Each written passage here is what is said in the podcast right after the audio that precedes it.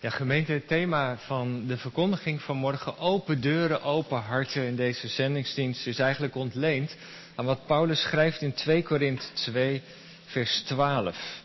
Daar kijkt hij terug op de geschiedenis van Handelingen 16, toen ik in Troas kwam om het evangelie van Christus te prediken, had God voor mij daar een deur geopend.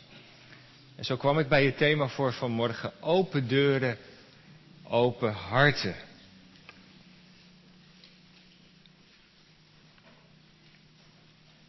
En wij zingen na de verkondiging, dat is een lied uit het liedboek Gezang 316, een paar coupletten. En daar gaat het ook open overal de poort voor uw voortvaardend woord. Dat is een van de coupletten die we dan zullen zingen als antwoord. Open deuren, open harten. Gemeente van Christus, broeders en zusters.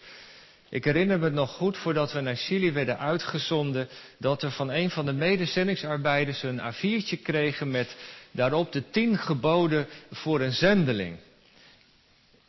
En wat er allemaal precies op stond, weet ik niet meer. Er was één gebod wat ik me nog wel als de dag van gisteren herinner. En dat was, als je nou straks daar aankomt, verwacht niet dat een welkomstcomité je staat op te wachten.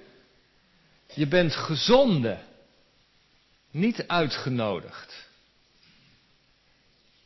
En ik heb er wel vaak aan terug moeten denken. Wie gezonden wordt, die gaat op missie. Er is een bepaald verlangen in je hart gerijpt. Je gaat op pad. Je laat de dingen die vertrouwd zijn achter. Je gaat een nieuw avontuur aan op een andere plek. Maar denk niet dat iedereen op je zit te wachten. Klinkt misschien wat zwart-wit, maar er zijn wel momenten dat je daar toch aan terugdenkt. Dat het allemaal niet van een leien dakje gaat. En hoewel je bent geroepen, lang niet iedereen op je zit te wachten. Want deuren gaan soms op een bijzondere manier open. Maar soms ook blijven ze dicht. En dan komt zo'n zinnetje, je bent gezonden, niet uitgenodigd, nog wel eens naar je terug. En misschien zullen Rianne en jullie dat ook wel herkennen, of Anne in Zambia. Of Corrie misschien ook wel in Israël. Tegelijkertijd hoop je natuurlijk wel dat als je op de plek van bestemming aankomt, dat je daar een goede en vruchtbare tijd zult hebben. Dat je daar tot zegen mag zijn op de plek daar, de mensen die je zult gaan ontmoeten. Want je gaat immers op pad om ook iets van de liefde van de Heer Jezus, van wat je van Hem hebt ontvangen en geleerd, met anderen te delen en op op, op hun beurt ook weer iets van hen te leren wat zij in het geloof hebben geleerd als de gelovigen daar al zijn. Maar dan kom je op een bepaalde plek en hoe pak je dat dan aan? Waar ga je beginnen? Vanmorgen volgen we Paulus een beetje op de voet. Apostel Paulus die op een bijzondere manier geroepen is om apostel te zijn voor de heidenen, voor de volkeren, voor de mensen die van huis uit niet gelovig waren, althans niet in de God van Israël. En waar begin je dan? Je ziet als je Paulus volgt in zijn zendingsreizen dat hij in eerste instantie gaat naar de synagoge.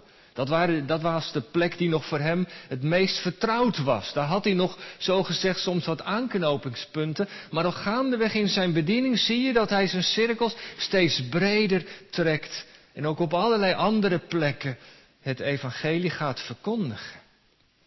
Maar hoe pak je dat dan aan en waar begin je dan? Ik luisterde deze week een podcast met Ron, dominee Ron van der Spoel. Hij is nu werkt nu in Limburg. Samen met het, met het leger des Heils zet hij allerlei ontmoetingscentra op. In die podcast vertelde hij hoe hij te werk ging. Hij zegt nou, dan loop ik daar met die officier van het leger door de stad. En dan zoeken we eigenlijk plekken die het meest donker zijn. En dan zien we daar lege panden staan of in een winkelstraat een ander pand. En dan gaan we voor dat pand staan en dan gaan we samen bidden. En dan bidden of de Heere God een deur wil openen. En die zegt, we hebben al zo vaak op een verrassende manier gezien hoe de Heere God leidt en dingen op zijn plek vielen. En die podcast ging over het belang van het gebed. En dat is eigenlijk ook precies wat Paulus nou in die Colossense brief ook aangeeft. Hij blikt ook terug in zekere zin op zijn leven. Hij zegt het meest belangrijke van het werk dat ik heb gedaan was het gebed. Bid lieve mensen, zegt hij, broeders en zussen, om open deuren. In Colossense 4, bid voor ons dat God de deur voor het woord opent. Het is alweer even geleden, maar 7 in september 2008 heb ik over Colossense 4 gepreekt in de uitzendingsdienst van Kees en El Visser. Toen zij hun bediening onder de Palestijnen daar gingen beginnen.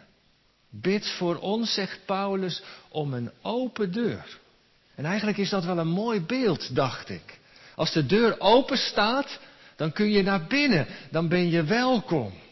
Kom er achterom, de deur is los zeiden ze dan in Tilburg, waar mijn familie vandaan komt. Een open deur. Geef je de gelegenheid om bij mensen binnen te gaan. En Paulus zegt, lieve mensen, bid daarom. Dat God de deur opent, zodat wij naar binnen kunnen gaan en met ons ook het evangelie.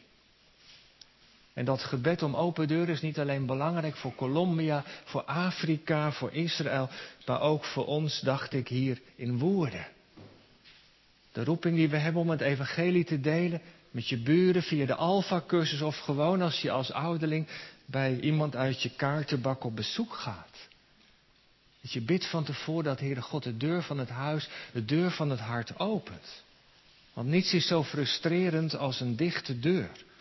Als je merkt dat er geen belangstelling is, dat je niet welkom bent, dat het gesprek niet wil vlotten.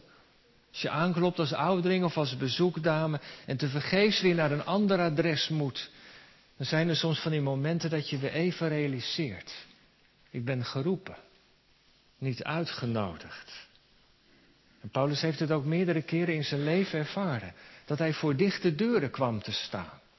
We hebben dat gelezen in Handelingen 16. hij, wilde, hij had het plan opgevat met Barnabas om al die gemeentes waar hij het evangelie had mogen verkondigen voor de tweede keer te bezoeken. Hij wilde dat jonge geloof versterken. Hij wilde al die broeders en zusters die je net had leren kennen weer opnieuw bezoeken. En dan wilde hij naar Azië gaan, maar de geest zegt nee. En dan wil hij verder, gaat hij verder. En dan wil hij naar Bethinië gaan, maar ook daar blijft de deur dicht. En, en Lucas vertelt niet hoe Paulus dat duidelijk had. Was er een afspraak dat hij opgehaald zou worden door de mensen? Zijn de weersomstandigheden zo veranderd dat de weg onbegaanbaar was? Waren de bendes die de streek onveilig maakten? Heeft God in de nacht tot hem gesproken? Lucas vertelt het allemaal niet, maar ze leiden eruit af dat die deur dicht ging. Maar Paulus is niet iemand die dan de handdoek in de ring gooit. Hij is verder in beweging gegaan. En dan komt hij uiteindelijk in Troas.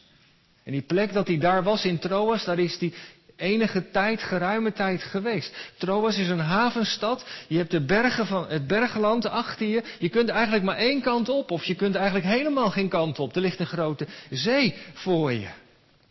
De dichte deuren. En toen kwam Paulus in Troas. En dan in de nacht, dan krijgt hij een visioen en laat God hem zien, Paulus. Het was niet de bedoeling dat je die gemeentes bezocht, maar voor je ligt dat hele continent van Europa. Ik wil dat je daarheen gaat. Die stem van Europa, via die man kwam naar hem toe. Kom over en help ons. En dan blikt Paulus, zoals we hebben gelezen in de Korinthebrief, terug op dat moment. Hij zegt, God heeft voor ons in Troas een deur geopend. Want Troas was de havenstad die, die, die de openingen gaf voor het nieuwe continent Europa. Aanvankelijk dacht hij dat misschien wel dat het een doodlopende weg was. De geest had twee keer nee gezegd. Hij kwam in, in Troas, dat was een, een, een weg zonder uitgang. Maar daar in Troas zijn bijzondere dingen gebeurd. Ik zie de apostel ijsberen over de kade. En er was een arts aan het werk, een havenarts. Lucas is zijn naam. En hij raakte in gesprek met Lucas. Hij had zijn opleiding aan de overkant gehad in Macedonië. En hij was daar in Troas gaan werken. En hij deelt met Lucas het evangelie. Lucas komt tot geloof. En Lucas besluit om deze apostel op zijn zendingsreis te gaan vervolgen. Dat had Paulus natuurlijk nooit kunnen bevroeden. Dat hij daar in Troas dacht vastgelopen te zijn. En dan ontmoet hij Lucas. In de handelingen 16 vers 10 horen voor het eerst de stem van Lucas. Als Paulus dat visioen dan later krijgt, dan zegt Lucas, toen maakten wij De eerste keer dat we wij horen in handelingen eruit op dat God ons riep om naar de overkant te gaan. Die dichte deuren en dan komt hij in Troas, dan ontmoet hij Lucas, een arts, een schrijver. En Lucas zegt, ik ga met je mee. Ik voel de roeping om je aan je missionaire team toe te voegen en met je mee te gaan. En wat een vriend heeft de Heere God aan Paulus daarin geschonken. Maar daarvoor waren wel twee dichte deuren. En zo gaat het denk ik wel vaker in ons leven dat er dichte deuren zijn en dat je dat op dat moment ook niet begrijpt. Zo is het bij ons met Colombia gegaan. De GCB vroeg iemand die fulltime in Colombia ging werken. En dan hadden wij als gezin of samen met Corinne weer opnieuw alles achter ons moeten laten om, om opnieuw de zending in te gaan en daar te gaan wonen. We hebben er samen voor gebeden. Het paste zo ontzettend goed. Alle dingen klopten. Maar dat werd niet bevestigd. Nee, dat was niet de roeping. Wij ervoeren niet dat we weer alle schepen achter ons moesten verbranden in deze fase van ons leven. We hebben gezegd nee. De Heere God heeft het niet bevestigd. De deur ging dicht en alles paste zo mooi. En de maanden gingen verder, half jaar, nog, nog meer tijd. En toen kwam de GCB wel in, in beeld. We hebben nog eens over nagedacht voor gebeden. Zou je het misschien parttime kunnen doen? Dat je in Nederland blijft wonen en dat je af en toe op en neer gaat. Nou ja, zoiets. Een deur ging dicht. En de Heere God opent een venster. Twee deuren voor Paulus en dan in Troas ging een venster open. En zo heeft, heeft Paulus het ervaren. Op dat moment begrijp je het niet, maar al gaandeweg wel. Want Paulus heeft het natuurlijk ook wel gemerkt toen hij dan de overstap maakte. En, en, en hoe zal de Heere God dat dan gaan bevestigen? Maken we inderdaad een goede keus? Was dit inderdaad de deur waardoor we naar binnen moesten gaan? En dan, dan, dan, dan, dan is hij daar in de stad aan het zoeken. Zijn hier gelovige mensen? Zijn er misschien Joden nog? En hij, hij is een paar dagen in de stad geweest en hij heeft gehoord dat er daar ergens bij de rivier een groepje vrouwen aan het bidden zijn. En toen ervoor hij dat daar iets gebeurde. Dat Gods geest aan het werk was. En dat God daar een deur had geopend. Want er was Lydia. Een rijke zakenvrouw met een eigen bedrijf. En ze hoort de apostel. En in de woorden van de apostel komt de Heilige Geest mee. En het hart wordt geopend. En ik dacht, wat moet dat toch een bemoediging voor de apostel zijn geweest. Naar die dichte deuren dat onzekere avontuur, had het visioen wel gehad en dan gaat hij naar de overkant. Zitten ze dan te wachten? Zullen er daar mensen zijn die het evangelie gaan ontvangen? En blijkt het deze vrouw te zijn. En ze komt tot geloof. Haar hart gaat open, haar huis gaat open. En ontstaat de eerste gemeente in Filippi. Dwars door de dichte deuren heen. En Paulus kijkt terug. En hij zegt, God heeft een hele krachtige deur in Troas geopend. Maar het hebben van een open deur wil niet zeggen dat het makkelijk is. Hij heeft moeten zoeken daarin, in Troas. Hij heeft daar lopen ijsberen, gebeden. En daar, daarin, daar aan de overkant in Filippi is hij dagen geweest. En dan, dan, dan, dan gebeuren daar bijzondere dingen. En is er opeens dat slavinnetje met die waarzeggende geest die Paulus al dagenlang lastig valt. En dan zie je hoe weerbarstig het soms kan zijn. Dat grote continent Europa, een hart gaat open. En tegelijkertijd is er ook heel veel duisternis in dat continent. Weerstanden, ze horen erbij. En dan wil ik vanmorgen eigenlijk even een kleine parallel trekken. Want als zendeling ga je, ga je op pad. Verschillende mensen vanuit de Woerdense gemeente zijn uitgezonden.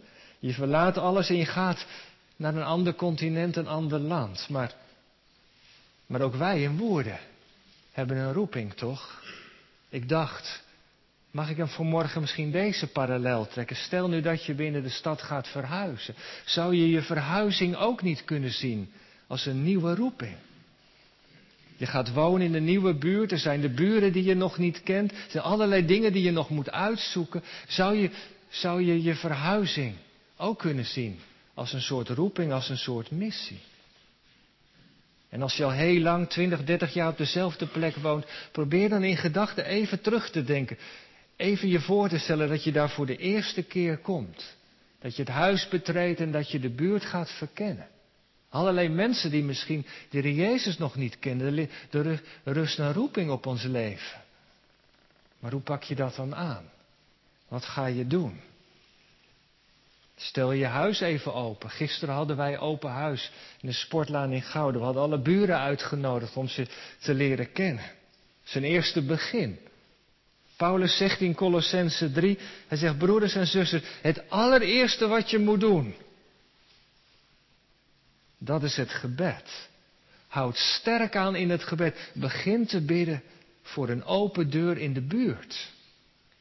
En daar zit bij de apostel natuurlijk de ervaring achter dat, dat de Heere God een deur voor het woord moet openen. Want anders kan het evangelie in het leven van mensen of in een straat niet binnenkomen. Er zit de overtuiging achter, de diepe overtuiging. Dat is ook wel de levensles van de apostel, maar ook wel de lessen van de zending. Dat het meest belangrijke van zending, van evangelisatie, het gebed is. Dat God harten van mensen opent. Dat ze ontvankelijk zijn voor de boodschap van het evangelie. Want dat is het grote verlangen van de Heere God. Als je in die Colossense brief wat terug zou bladeren, dan, dan proef je daar de enorme passie van apostel Paulus. Hij heeft de Heer Jezus leren kennen op de, op de weg naar Damascus. En hij heeft een verlangen om over hem te spreken. Heel die Colossense brief gaat erover. En Paulus zegt, eh, mensen weet je wat de Heere God heeft gedaan? Die heeft in de Heer Jezus een deur van het heil geopend voor ons. De Heer Jezus die heeft gezegd, ik ben de deur. En alle mensen worden uitgenodigd om door die deur naar binnen te gaan. God heeft in zijn zoon, zegt Paulus, de deur naar het heil geopend voor zondige mensen als wij. De deur die de toegang geeft tot het eeuwige leven. En God heeft een deur geopend die niemand kan sluiten. En die deur staat nog steeds open. En wij worden elke keer aangespoord om door die deur naar binnen te gaan. Als we dat nog niet hebben gedaan. Die deur die ons brengt naar het leven met de Heer. De Heer Jezus, die, die, dat gedenken we in deze tijd, in deze lijdenstijd, die aan het kruis verzoening heeft gedaan. Dankzij Hem staat de deur van het heil open. En dat is achter zending het allerbelangrijkste, dat de Heere God de deur naar Hem heeft opengezet. En daarom heeft zending ook zin. Ik heb een deur geopend die niemand kan sluiten. En dat is het evangelie. En daarom heeft het op zin om op pad te gaan naar een ander land, naar een andere cultuur, naar je buren toe, naar de mensen in je netwerk. Omdat de deur bij God open staat. Bid daarvoor dat God de deur van het hart ook opent. Dat niet alleen wij door die deur naar binnen gaan, maar ook de mensen die ons levenspad, die ons pad kruisen. En Paulus spoort in de Colossensebrief de gelovigen aan om waakzaam te zijn in het gebed, om niet te verslappen. Want er ligt natuurlijk ook wel een valkuil, dat je wel denkt te weten hoe het moet, dat je de dingen doet op je eigen manier. En daarom dat, dat eenvoudig lied, Heere, open mijn oren, open mijn ogen, dat ik weet wat me te doen staat, dat ik weet wat ik moet zeggen. Zending gaat dus om open deuren en open harten. En dat gebed, ja, dat houdt je alert. Ik weet niet of dat u of jouw ervaring is. Het houdt je afhankelijk, maar ook alert. Als er drie deuren open gaan, door welke deur moet ik nou naar binnen gaan? God kan wel openingen geven, maar als ik niet gefocust ben, dan verlies ik misschien wel de mogelijkheid. Dan ben ik niet scherp of alert. Het gebed doet dat met je. Als je ochtends bidt, Heere vandaag, laat me iemand ontmoeten, laat me tot zegen zijn. Dan staat heel die dag in een ander teken. Dat de geest je scherpt, is nodig. Om te zien waar openingen zijn waar je mag aansluiten. Daarom zegt Paulus, houd sterk aan in het gebed. Broeders en zusters, blijf dat doen voor ons als zendingswerkers, maar blijf het ook doen voor jullie zelf. In de roeping hier in woorden. God heeft een deur geopend. Ja, hoe ga je dan verder?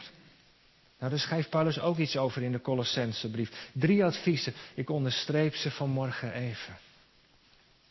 Het eerste is, wandel met wijsheid, zegt hij, met degene die buiten staan.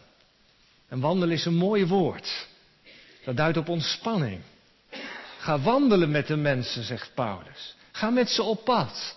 Hoef je elkaar niet gelijk in je gezicht te krijgen, maar al gaandeweg kun je toch met mensen mensen iets delen. Investeer in de relatie. Vraag eens hoe het met ze gaat, wat ze bezighoudt, wat hun drijfveren zijn als het ervan komt. Want het delen van het evangelie is een proces. Mensen geven zich niet zomaar gewonnen. Het gaat, is bij onszelf ook niet zo gegaan, toch? Van een op andere dag helemaal gelovig werd. Dat is een proces geweest. De Heere God heeft ook heel wat aan ons moeten trekken. Shora, sjouwen. Wandel met wijsheid, zegt Paulus. Investeer in het leven van mensen die niet geloven bij je in de buurt. Wees betrokken op wat er speelt, de vragen die ze hebben, de noden. Soms gaat het via een pan soep. Er is wijsheid voor nodig. Wandel met wijsheid. En het tweede zegt Paulus ook, let ook op de geschikte tijd. Hij gebruikt daar het, Griekse woordje kairos. Je kan zomaar, als je, als je binnen leeft, om opening, om open harten, om open deuren, kan er zomaar een moment zijn dat je binnen mag gaan. Wees gevoelig voor die momenten. Vaak gebeurt het bij vragen die mensen stellen. Als je concreet hebt gebeden om openingen, dan mag je verwachten dat er iets gaat gebeuren. Je weet niet wanneer. Maar Paulus geeft nog wel een hint. Hij zegt dat je antwoorden mag. Als mensen wat aan je vragen. En dat woordje antwoorden, dat, dat, dat geeft eigenlijk ook al iets aan. Dat je weet, wandel met wijze buiten tijd aan, zodat u weet hoe iedereen moet antwoorden. Antwoorden wil zeggen dat het begint met een vraag. Als mensen vragen beginnen te stellen naar wat je beweegt, naar wat je op zondag doet, of over bepaalde andere dingen, dan weet je dat weer God bezig is. Als mensen vragen gaan stellen. Als er geen vragen worden gesteld, dan zit de deur dicht. Dan zijn ze nog niet aan het zoeken. Dan moet je die deur ook niet gaan forceren. Dan moet je volharden in het gebed. Opdat het moment zal komen. Spreek dan. Als mensen vragen stellen, ook maar vrijmoedig. Schroom dan niet, zegt de apostel. Want dat is het moment dat God je geeft. Hier en daar. En als je het doet, dat is het derde. Wandel met wijsheid, benut de tijd. En Paulus zegt, spreek ook aangename woorden. Je woord moet met zout smakelijk gemaakt worden. In het Grieks gebruikt hij daar het woordje genade. Laten je woorden doorspekt zijn van genade. Dat wil zoiets zeggen van gunnend en liefdevol. Die genade die wij van de Heer Jezus hebben mogen ontvangen. Laat dat je taal, je houding ook stempelen. Het gebed dat die genade ook in alles wat je mag delen, mag doen voor je buren, voor je collega. Dat die genade daardoor zichtbaar zal worden. In alle bescheidenheid, maar toch ook vasthoudend. En voeg zout toe aan je woorden. Zout gaat bederf tegen, dat zal zoiets betekenen. Spreek geen goedkope woorden, geen dooddoeners. Daarmee gaat de zaak op slot, maar woorden die aan het denken zetten. Woorden misschien ook wel vanuit verlegenheid, vanuit je eigen zoektocht. Dat geeft ook helemaal niet, maar, maar God wil dat gebruiken. Bid om de open deuren, zegt Paulus. Wandel in wijsheid. Trek met mensen op, investeer in relatie. Geef aan, let wanneer ze vragen stellen. En spreek dan woorden met wijsheid. Woorden die echt zijn. Nou, Paulus, dat is nogal wat. Ik zou toch wel eerst graag een soort evangelisatiecursus willen volgen. Ik vind dat nogal wat. Ik woon al twintig jaar in dezelfde buurt en die momenten zijn al lang voorbij. En ik vind het zelf wel heel lastig om met mijn eigen kinderen over het geloof te spreken. Laat staan met mijn collega. Ja, je voelt soms ook je eigen schroom en je eigen gebrek, toch? Ik denk dat we dat allemaal wel herkennen. Kijk, als je als zendeling naar een nieuwe plek gaat, is het relatief nog makkelijk. Daar ken je nog niemand, daar kan je nog onbekommerd je gang gaan. Maar als je heel lang op een plek woont, in een dorp, in een straat, met je collega's optrekt, is dat veel lastiger natuurlijk. En moet ik dan antwoord geven op vragen? Ik weet nog zo weinig. En soms blijft de deur ook gewoon dicht. Hoe moeilijk kan dat zijn? Nou, gemeente die roeping. Zending, evangelisatie, ik leg ze nu maar even wat dichter bij elkaar. Dat is natuurlijk geen gemakkelijk avontuur. Het schuurt soms. Het doet soms ook pijn. Het gaat soms tegen je eigen gevoel en verlangen in. En bepaalde dingen zijn ook nog helemaal niet zo duidelijk. Hoe moet ik het nou aanpakken? Ik zit straks in Colombia bepaalde dingen zijn duidelijk. Ik mag lesgeven, maar, maar welke kerken ga ik bezoeken? Met welke mensen ga ik optrekken? En, en, en hoe gaat het werk verder groeien? Door welke deuren moet ik naar binnen gaan? Ik weet het allemaal nog niet. Zo zijn er ook allerlei wel vragen van hoe gaan we het aanpakken met het evangelisatiewerk. Nee, dat is een zoeken. Dat is iets proberen en soms ook weer over een andere boeg. Maar het is een, het is een missie. Het is een opdracht. Niet zonder hoop. Want er zijn twee hele krachtige beloften. En dat is het laatste wat ik onderstreep vanmorgen. Er zijn twee heel belangrijke beloften die we mogen omarmen. En dat eerste is dit, dat de Heere God, de God is die deuren opent. Die deur in de hemel, die staat open en die kan niemand sluiten. En God is bij macht om deuren van huizen, van harten te openen. Hij heeft het al zoveel eeuwen lang gedaan en hij is niet veranderd. Christus is gisteren en heden dezelfde. In dat vertrouwen mogen wij op pad gaan. Dat is op antwoord van het gebed dat God deuren opent. Dat is het eerste. En het tweede wat ik wil onderstrepen, dat treft mij elke keer ook weer zelf. Dat als de Jezus zijn, met zijn discipelen is, hij zegt straks zullen ze jullie ter verantwoording roepen. Dan zit je in een bepaalde situatie en dan, en dan moet je iets zeggen, dan, dan mag je iets zeggen. Dan mag je van mij getuigen. En dat vind je spannend en, en dat vind je moeilijk, maar wees niet bezorgd. Want de geest van mijn vader die in jullie is, die zal je de woorden in de mond leggen. Nou, dat is nog eens een belofte. En die mogen wij met beide handen aanvaarden. Zendingswerk en evangelisatiewerk gaat om open deuren en open harten, om het gebed. En het vertrouwen dat God de deuren gaat openen. En met de belofte dat we het niet in eigen kracht hoeven te doen, maar dat de Geest ons wegen zal vinden, wegen zal wijzen om naar mensen toe te gaan. Dat Hij ons ideeën geeft hoe we het kunnen doen. Want dwars door alles heen is dat verlangen van de Heer. Dat het vaderhuis vol wordt. Daar en hier. Amen.